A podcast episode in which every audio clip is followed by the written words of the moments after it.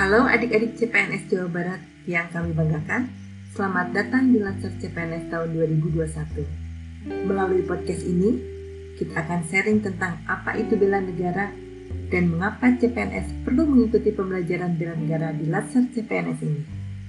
Pada bagian pertama podcast ini, kita akan membukanya dengan mengemukakan konsep sederhana tentang bela negara yang diambil dari beberapa sumber supaya adik-adik Latsar bisa paham dan bersemangat mengikuti pembelajaran di Latsar CPNS ini.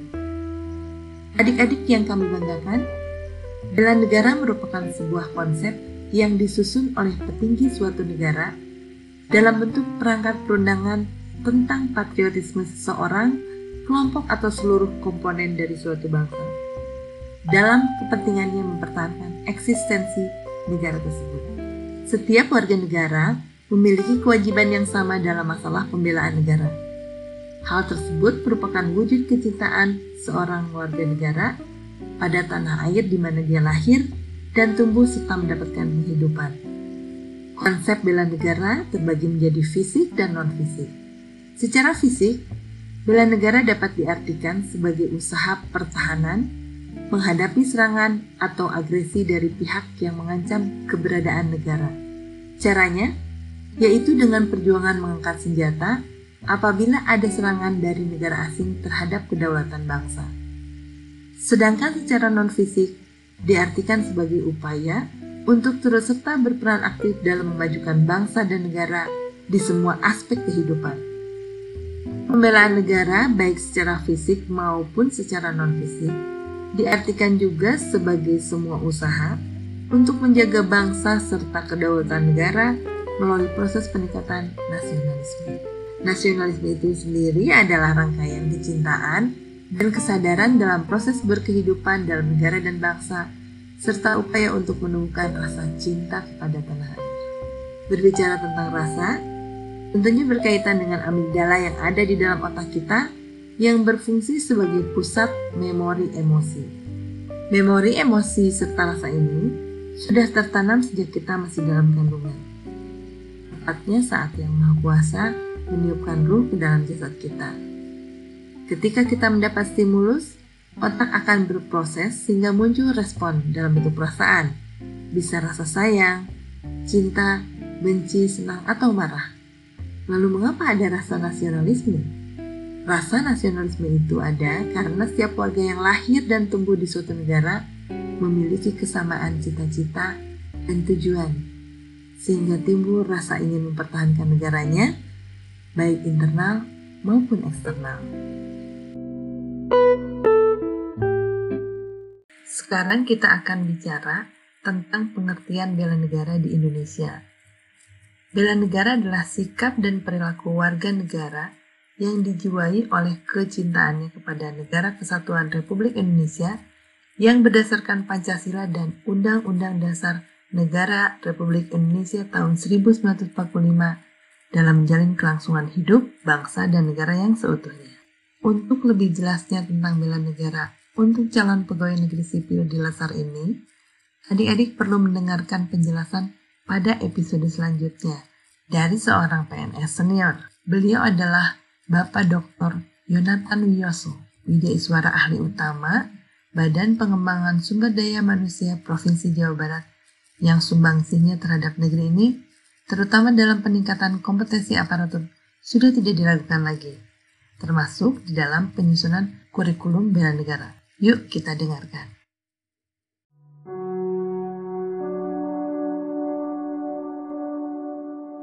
Jadi kalau kita lihat dari sejarah bangsa ini, bangsa ini bangkit pada tahun 1908 dengan Budi Utomonya Kemudian tahun 1926 anak-anak muda bersemangat melalui mengadakan kongres yang pertama.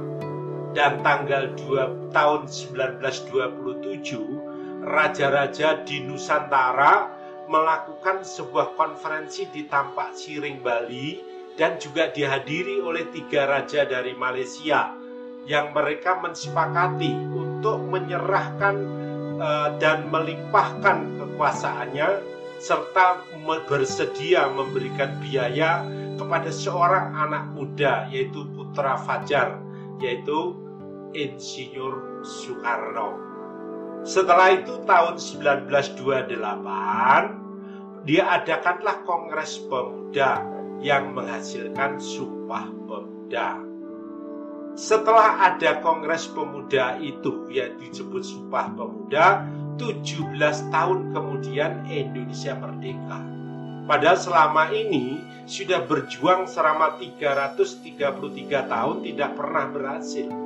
Jadi kata kuncinya persatuan dan kesatuan adalah menjadi kekuatan bangsa ini yang sangat luar biasa.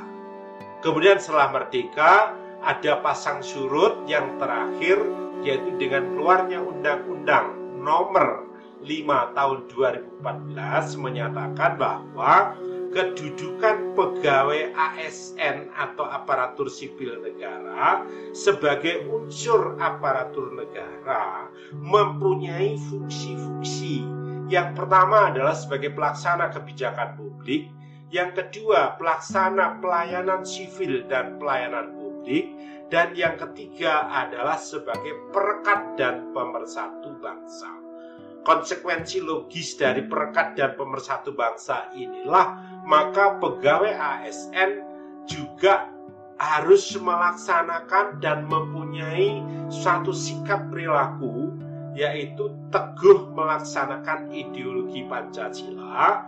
Yang kedua, setia dan mempertahankan Undang-Undang Dasar Negara Republik Indonesia tahun 1945 mengabdi kepada negara dan rakyat Indonesia secara profesional berbasis kompetensi. Itulah antara lain yang harus dilakukan pegawai negeri. Untuk itu, maka pegawai ASN atau aparatur sipil negara ini harus memiliki sikap perilaku bela negara yaitu dibentuk melalui latsar calon pegawai negeri sipil agar dapat membantu mengimplementasikan konsensus nasional tentang dasar kebangsaan yang meliputi Pancasila, dua Undang-Undang Dasar Negara Republik Indonesia tahun 1945, yang ketiga Bhinneka Tunggal Ika, dan yang keempat adalah Negara Kesatuan Republik Indonesia. Di dalam NKRI atau Negara Kesatuan Republik Indonesia ini mempunyai tujuan, mempunyai cita-cita bangsa. Oleh karena itu, maka pegawai negeri sebagai perekat dan pemersatu bangsa, dia harus memahami tentang wawasan Nusantara atau wawasan kebangsaan sebagai geopolitik dalam arti apa yang diinginkan suatu negara didasarkan pada pertimbangan konstelasi geografis. Tidak cukup hanya itu, tetapi juga perlu memahami tentang ketahanan nasional, sebagai cara suatu negara untuk mencapai tujuan dan cita-cita yang didasarkan pada konstelasi geografis itu yang sering disebut dengan geostrategi.